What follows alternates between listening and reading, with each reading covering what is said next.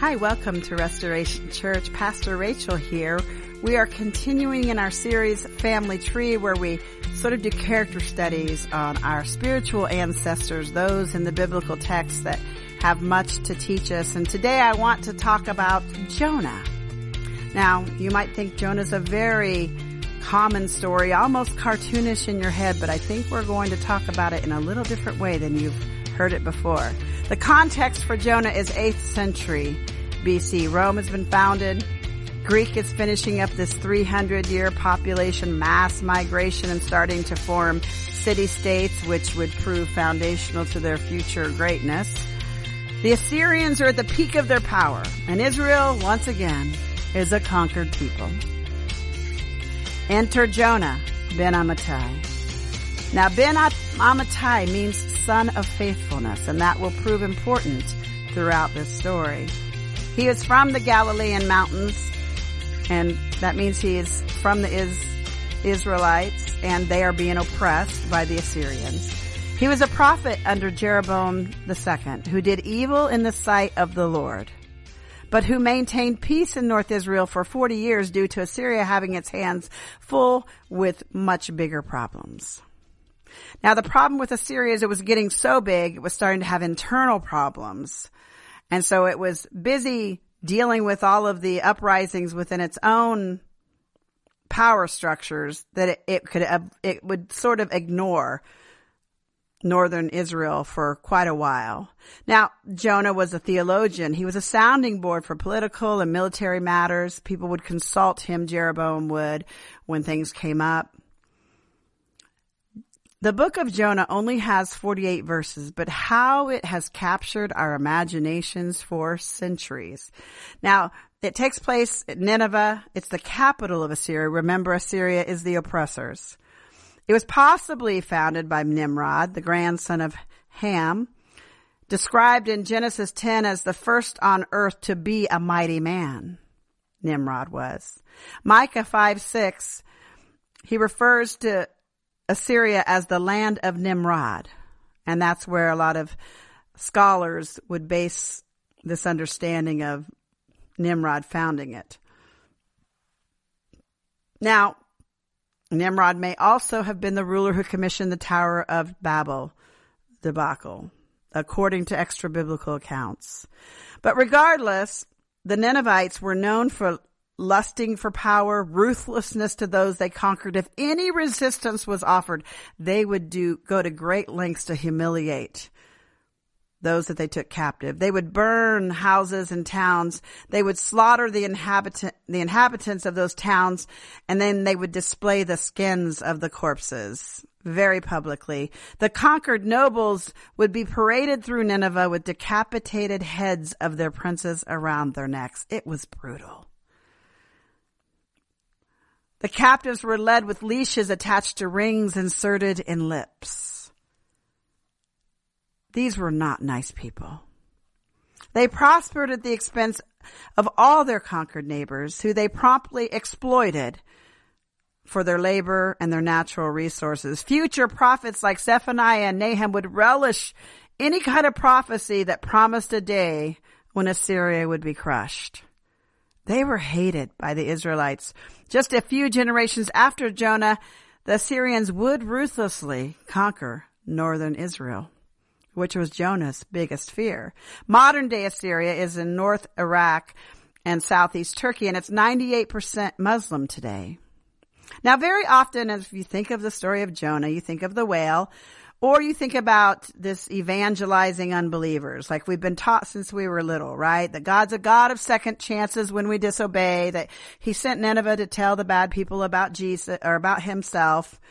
Or even just this epic story of a whale swallowing a human who lives to tell, right? Was the whale the point of the story? Has the story of Jonah become like a fairy tale or a lullaby? It's told so many times that you never even stop to ask the hard questions that come up in this very difficult story. Our images are mostly cartoonish. If you even search on Google for an image, it'll be almost all cartoons. Well, let's turn this familiar story on its side a bit and let's reimagine what we think we know about Jonah. There's a lot of what not to do lessons that we're going to find here from our ancestor, Jonah. So Jonah 1, I'm reading from the NRSV.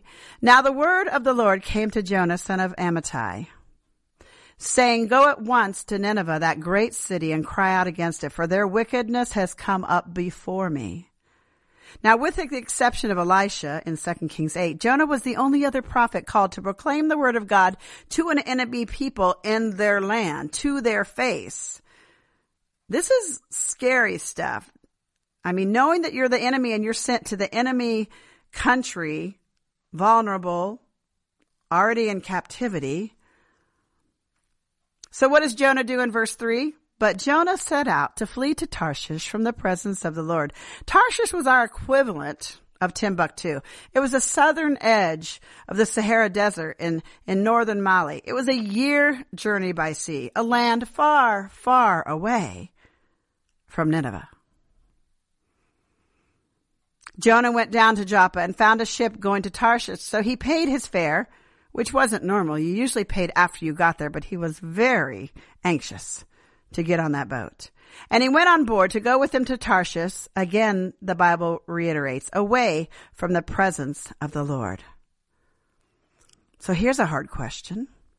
Much like our spiritual ancestor Jonah, we find ourselves fleeing to the ends of the world in order to avoid his presence, particularly when we are in a place of disobedience. Now, what might that look like us, look like on us as modern day Christians?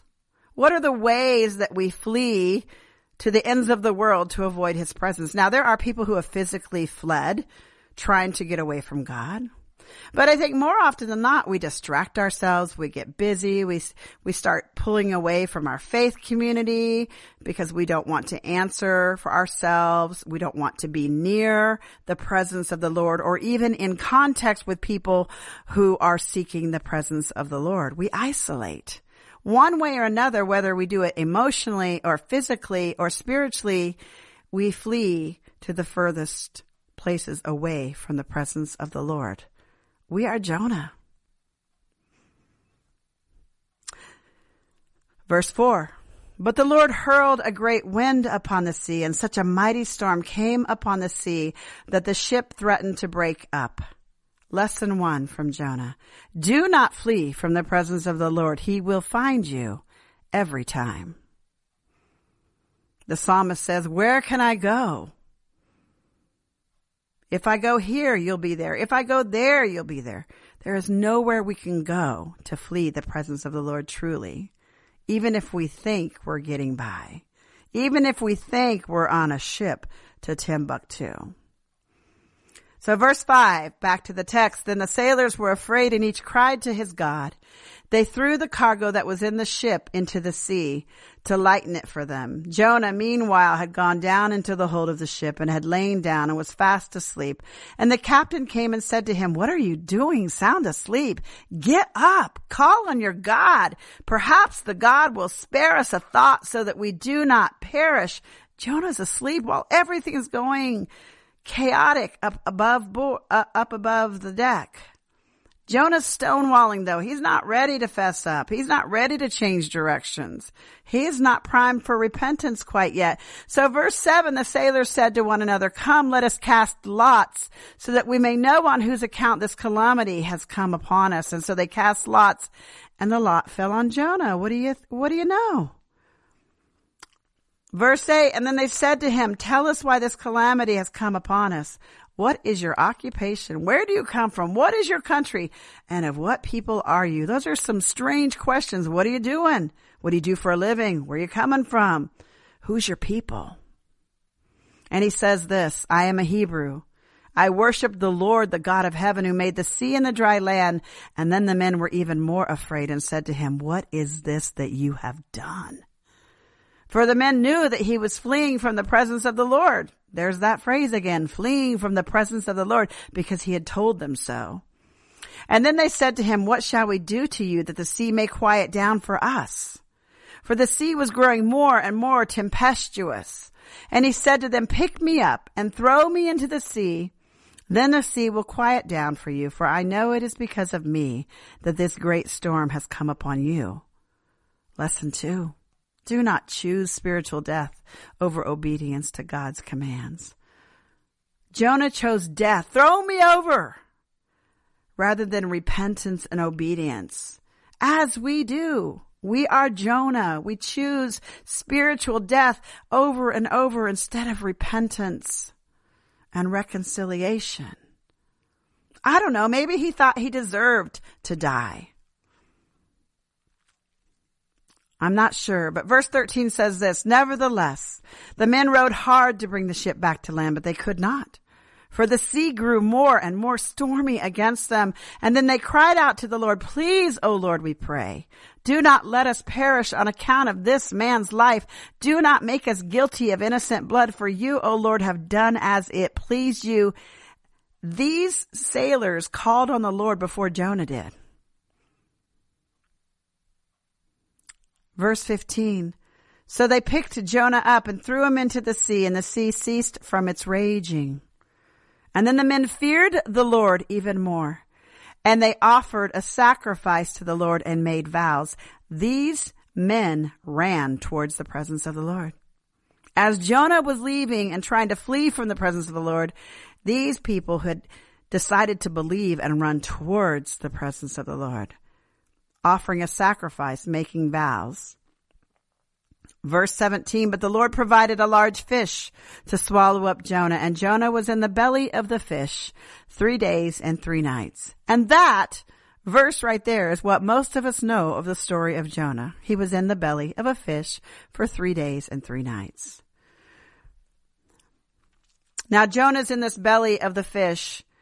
I wouldn't say he's quite repentant yet, but he calls out to the Lord. And I'm going to read parts of Jonah 2, which is the prayer of Jonah or the Psalm of Jonah, some people call it. And I'll read verse one and two and a couple other verses. I called to the Lord out of my distress and he answered me out of the belly of Sheol, which is death. I cried and you heard my voice. Verse five, the waters closed in over me. The deep surrounded me. Weeds were wrapped around my head. And yet you brought up my life from the pit, O Lord my God. As my life was ebbing away, I remembered the Lord and my prayer came to you into your holy temple. And then he ends with this, but I with the voice of thanksgiving will sacrifice to you what I vowed I will pay. And then the Lord spoke to the fish and it vomited Jonah out onto the dry land. It's so interesting that Jonah is still refusing to really take responsibility. Now it's a very pious sounding prayer promises of religious acts like sacrifice, but it sounds like God was wanting obedience instead of sacrifice.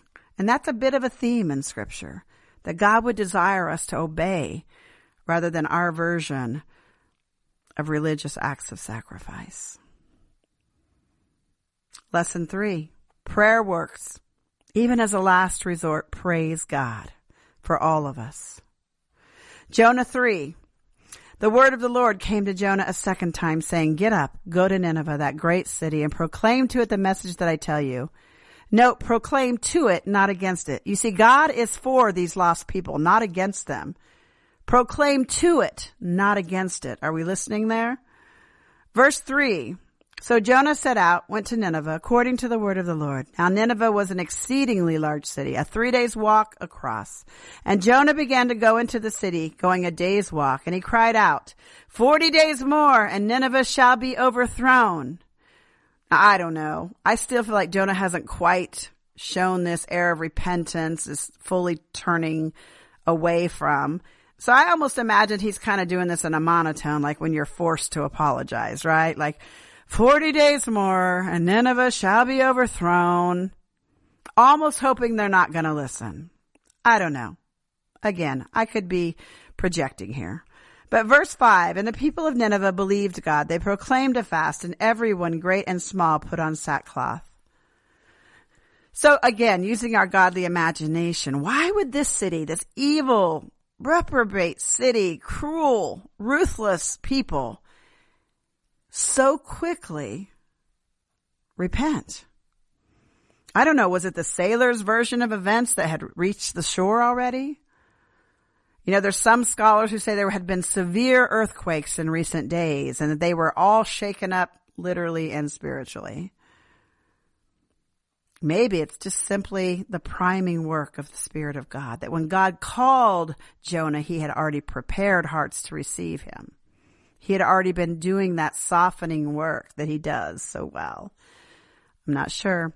Move, moving on to verse 6. When the news reached the king of Nineveh, he rose from his throne, removed his robe, covered himself with sackcloth, and sat in ashes. Now, sack, sackcloth, it was thick and itchy. It kind of had this sense of humility to it. It was a renunciation of anything, any creaturely comforts, right?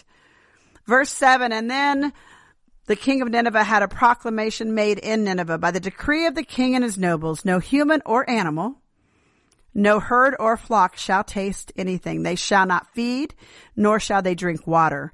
Humans and animals shall be covered with sackcloth, and they shall cry mightily to God. All shall turn from their evil ways and from the violence that is in their hands. Who knows? God may relent and change his mind. He may turn from his fierce anger so that we do not perish. Animals in sackcloth. Animals were called to fast. Seriously. I mean, they went all in. That humans and animals would cry mightily to God. It's so interesting that he put humans and animals into this equation of fasting and sackcloth. So verse 10, when God saw what they did, how they turned from their evil ways, God changed his mind about the calamity that he had said he would bring upon them and he did not do it. God changed his mind. How is that possible when he, the word also tells us that he is unchanging. We have examples of God changing his mind. Exodus 32:14 with the golden calf scenario that God wanted to punish these Israelites for forming this calf while Moses was up getting the Ten Commandments. And Moses talked him out of it. Isaiah 38, that Hezekiah was going to die and not recover, but he implored God and prayed to him. And God gave him another 15 years. Jeremiah 18, says this, the word of the Lord came to me, can I not do with you, O house of Israel, just as this potter has done, says the Lord. Just like the clay in the potter's hand, so are you in my hand, O house of Israel. At one moment I may declare concerning a nation or a kingdom that I will pluck up and break down and destroy it. But if that nation concerning which I have spoken turns from its evil, I will change my mind about the disaster that I intended to bring on it. Another hard question. Can God change his mind? And if so, does that mean he is imperfect or swayed by humans or weakened in some way? We had a great conversation about this. And there's all sorts of ways that you can look at it. But he has called us to pray. He has said that the effective, the prayers of a righteous say are effective.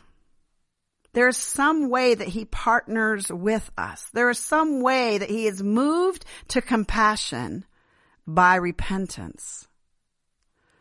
Lesson four, repentance is a big deal to God. It moves him to act in compassion, in this case, even to Jonah's enemies.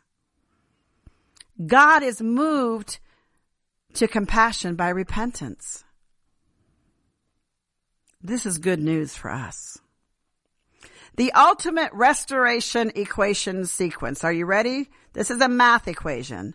Repentance plus forgiveness equals reconciliation, which ultimately leads to restoration. Now you can't have repentance without forgiveness or forgiveness without repentance. If you try to have, if someone repents, but there's no forgiveness given, there's no reconciliation, is there? And that happens sometimes. You know, there are certain wisdoms, earthly, you know, worldly wisdoms that say you just have to forgive somebody for your own sake. And I get what they're saying. It's true. You have to move on.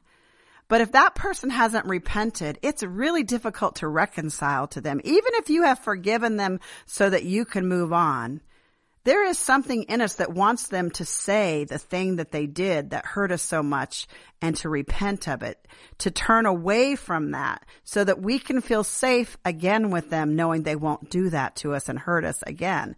That's how we have reconciliations. That's how that relationship is reconciled and can move forward.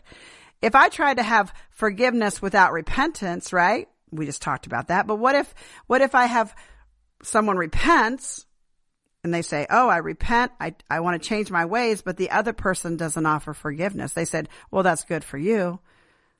I'm glad your conscience is clear, but I don't forgive you. Again, we would not have reconciliation. It would not lead to restoration.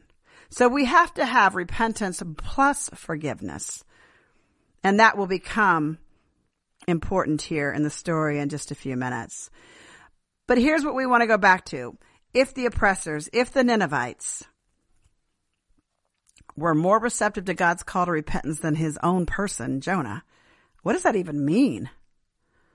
And lest we think we're better than Jonah, just like Jonah, we often abuse this notion of being God's chosen people. We are fully adopted into the family and all of the privilege that we believe that gives us the confidence that we have and the security that we have being God's person. And we don't always extend the mercy to the other, do we? You know, I think of American history and our concept of manifest def- destiny similar to the Israelites in the promised land.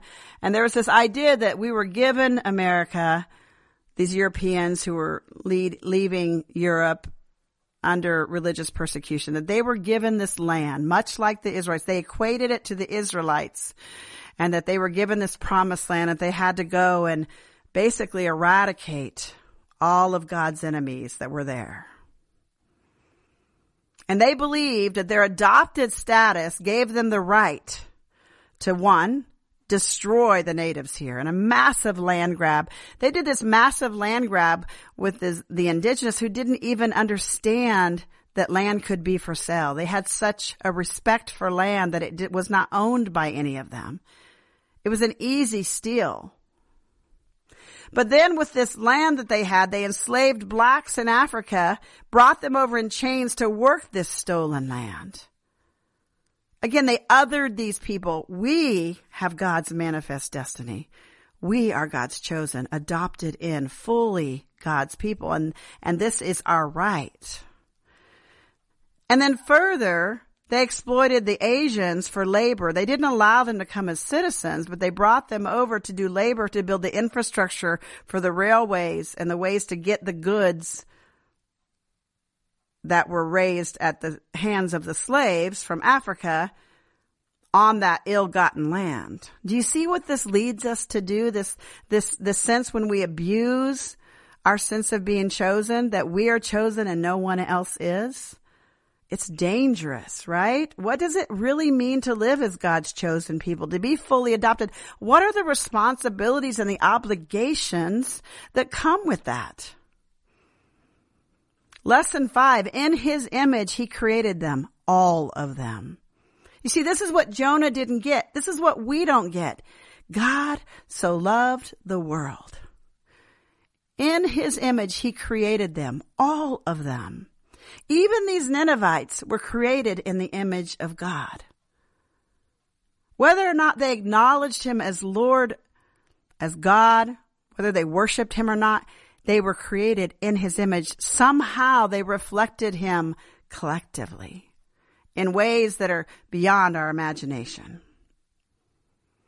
Here's the problem. Selfish ambition and envy and Christ-likeness, they never seem to go together, do they? Even under the guise of chosen people or manifest destiny.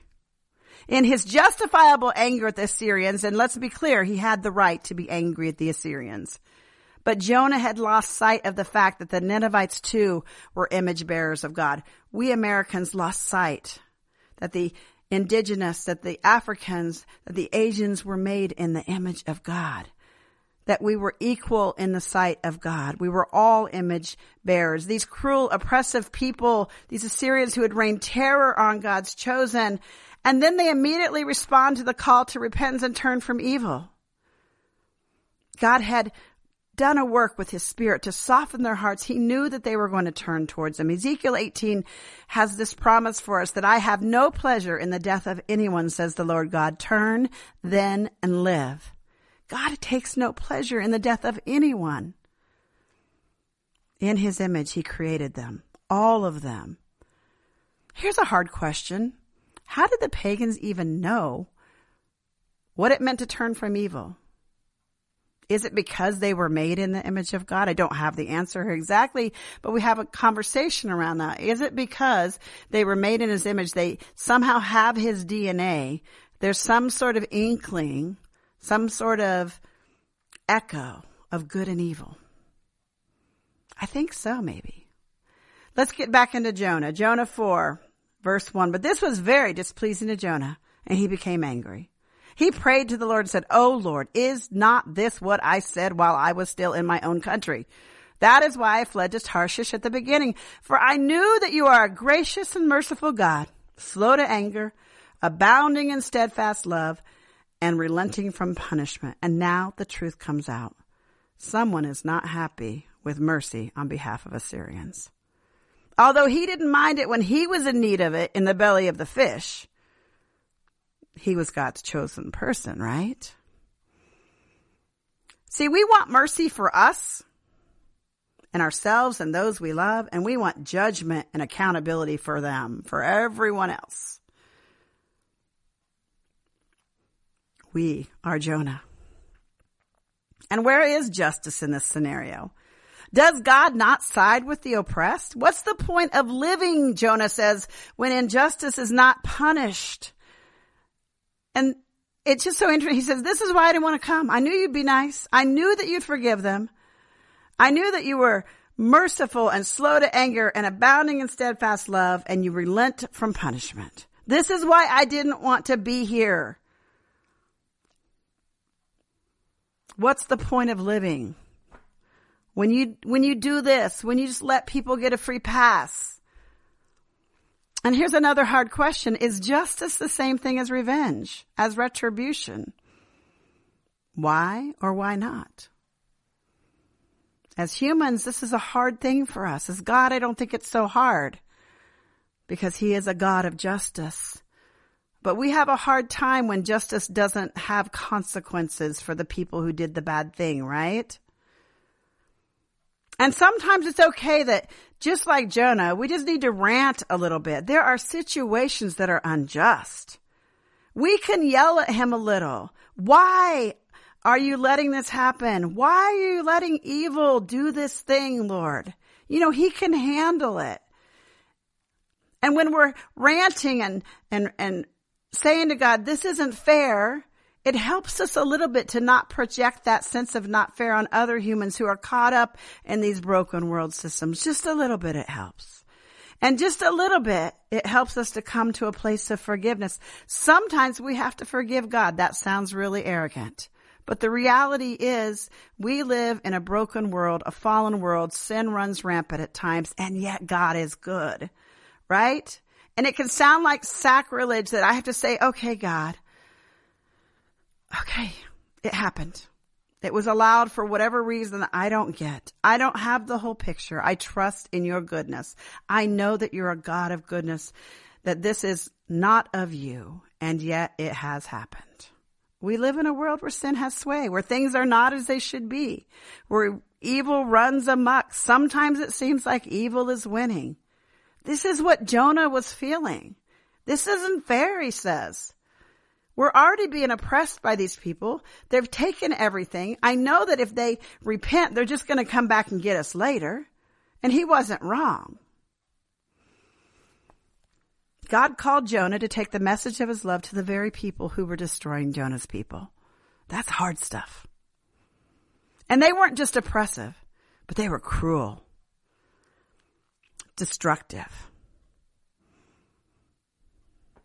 It makes me think of Jacob wrestling with God, contending with God for his blessing, and sometimes getting that blessing but having a limp, right? That's Jonah in this situation. He's wrestling with God, contending. He's saying, this isn't right.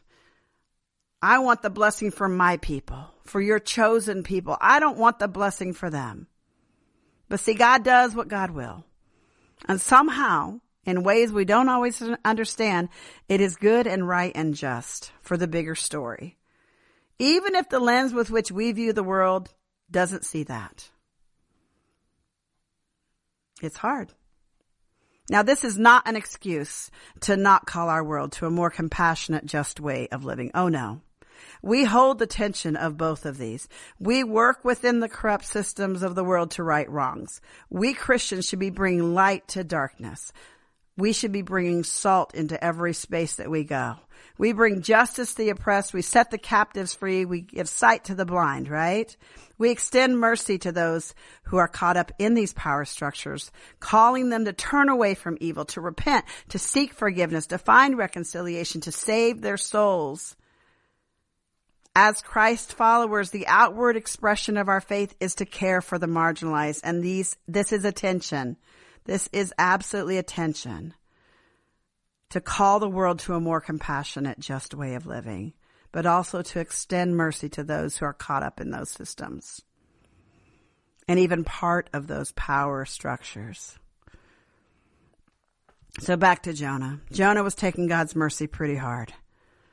Verse three, and now, O Lord, please take my life from me, for it is better for me to die than to live. Jonah is seriously distraught over this display of mercy and compassion and forgiveness.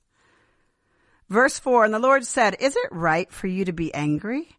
Verse five, then Jonah went out of the city and sat down east of the city and made a booth for himself there. He sat under it in the shade, waiting to see what would become of the city. He was facing east because that's where destruction came from, the east.